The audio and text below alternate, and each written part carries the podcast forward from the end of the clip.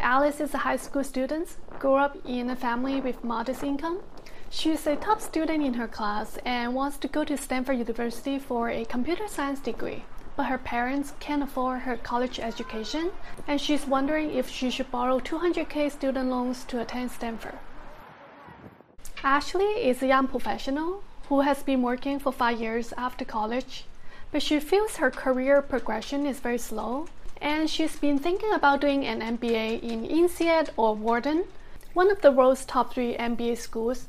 She's wondering if she should quit her job and borrow 150k for an MBA degree.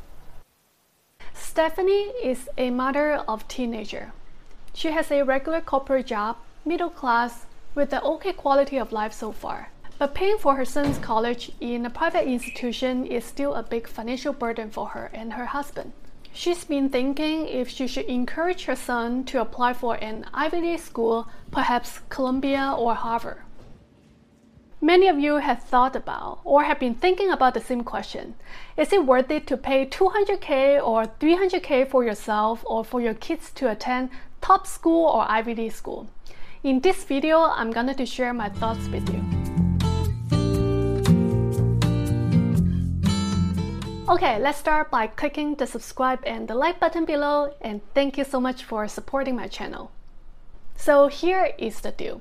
Like many of you, I've gone through the same dilemma in my life. Should I borrow 300k, 200k to attend a top school or should I use this money to do something else? Perhaps going to a cheaper college in a public school or use the money to open my own business. Before I went to my college, it took me two months to decide whether or not I should borrow 200k to go to school in New York City. Then before I decided on my master's degree, it took me two weeks to decide whether or not I should take up extra 50k or 100k student loan for that. Then after I worked for a few years, I was thinking to go back to MBA degree. And at that time, I've already mid level in my career. Should I give up everything I've had to go back to school? For that decision, only took me 30 minutes. All these were not easy decisions. It's not just life decision, but also financial decision. It's very hard starting our life from negative with all these student loans. But from two months to two weeks to 30 minutes, I've made my decision a lot faster each time for each of my three degrees. And do you know the reasons? Let's have a little debate here. First of all, let's weigh between money and education opportunity. In a YouTuber Nathan Drew's video, not going to college is the best decision. He talks about with the money going to college, he could have spent the money to do many things to try and fail many times. Think about how much you can do, how much you can accomplish in a year as a young, healthy adult with $20,000. I don't agree with that because you can make money anytime you want as long as you work for it, but you can't always get high quality education anytime you want. You may be in different stages of life. Perhaps you just have a newborn baby and it's hard for you to go back to school. Perhaps you are the main financial person that support your family and you can't just go back to school leaving your family behind. Many reasons in your life that you can't just go back to school anytime. Secondly, many top institution admission rates is low. For example, Columbia only have 5.9% admission rate. Even if you want to go to school later on, you may not be able to get in. So in my opinion, if you or your kids can get into Ivy League school, you should seize that opportunity because it's a precious opportunity in our life and everything else can be worked out later. And my second point is that education is a tool for many things later in our life and it's definitely one of the best investments. It's like one of our weapons in our life. If your weapon is sharp, you can use it for many things. It's an intangible asset that carries through our life. You can't just put a price tag on. It's not only just knowledge that helps you to get a job later, but also it's a brand on yourself. If you get into Princeton, you are forever Princeton alumnus. And yes, if you're from a rich family, you can get referral to do many things. But a normal person can only make efforts to change his fate. Nathan in his video also said that you can get any knowledge from the internet and therefore no need college. That's the amazing power of the internet. It has democratized information. But the quality of education that you get from the internet versus from the Ivy League school are just not the same. Just remember this. There's no free lunch in the world. You get what you pay for. In many circumstances in our life, brands may not matter much. But if you just get out of college, many top employers put a requirement of hiring people graduating from top school. But of course, after you work for many years, then the school brands don't matter anymore. And this actually leads to my third point, which is about the relationship with the employers. In Nathan Drew's video, Not Going to College is the Best Decision, he talks about he doesn't need to go to college because he can get a job without going to college. I was a PA for a long time, so a production assistant on film sets. So I would help out in any way that I could.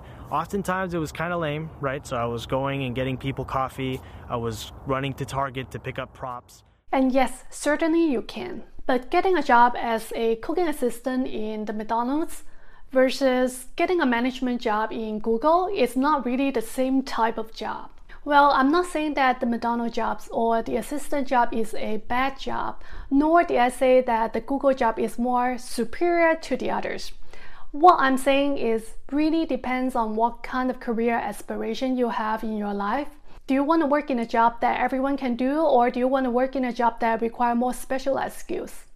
Many top companies have extremely good relationship with top schools. For example, in 2019, INSEAD sent 131 graduates to McKinsey, 96 to Boston Consulting Group, 22 to Amazon, and 8 to Microsoft. This applies to all the other top schools in the world where the global companies go on campus and scout for talents. For example, I got my job from Amazon without even leaving the campus because they were at the Wharton campus doing recruitment. It was really convenient to get a job without all the hassle of traveling to the companies for interviews. And you would get invited to attend recruitment events. They provide nice food and drinks. I attended events from McKinsey and all the other firms. It was a very interesting experience for me. Lastly, is about the alumni network. A lot of time when you go to top school, it's not about professor or the class, but it's about the network and the people you met and for me, I really feel I personally benefit from this a lot. When I went to my MBA class, every single classmate of mine was extremely intelligent and creative.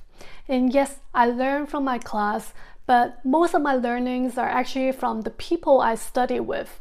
So a lot of time is not about what you learn, but about who you met. In the most recent employment report in Stanford MBA program, about one third of the jobs are from the alumni networking you can see how powerful the network is in the top schools. For example, INSEAD has the second most alumni who are CEOs of the Fortune 500 companies and also got some famous alumni like the president of Switzerland and the prime minister of Lebanon.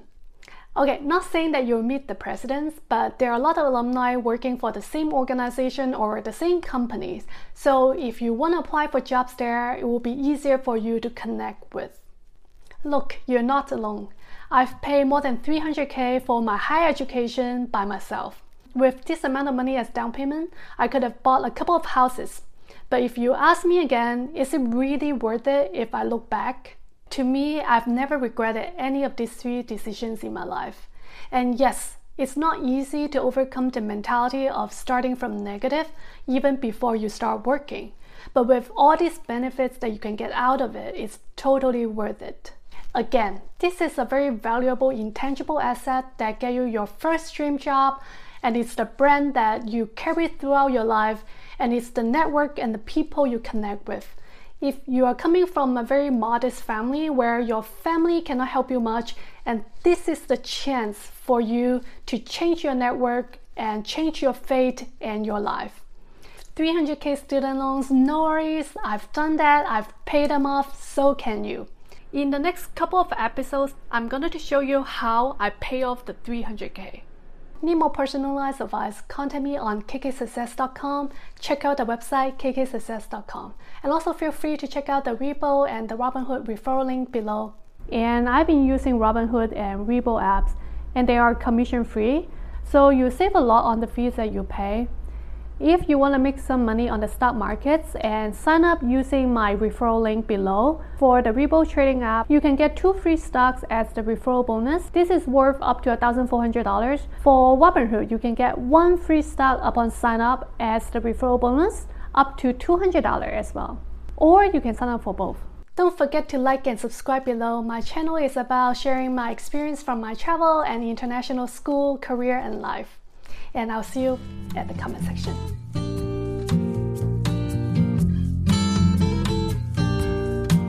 Lastly is about the alumni. alumni. Lastly is about the alumni network.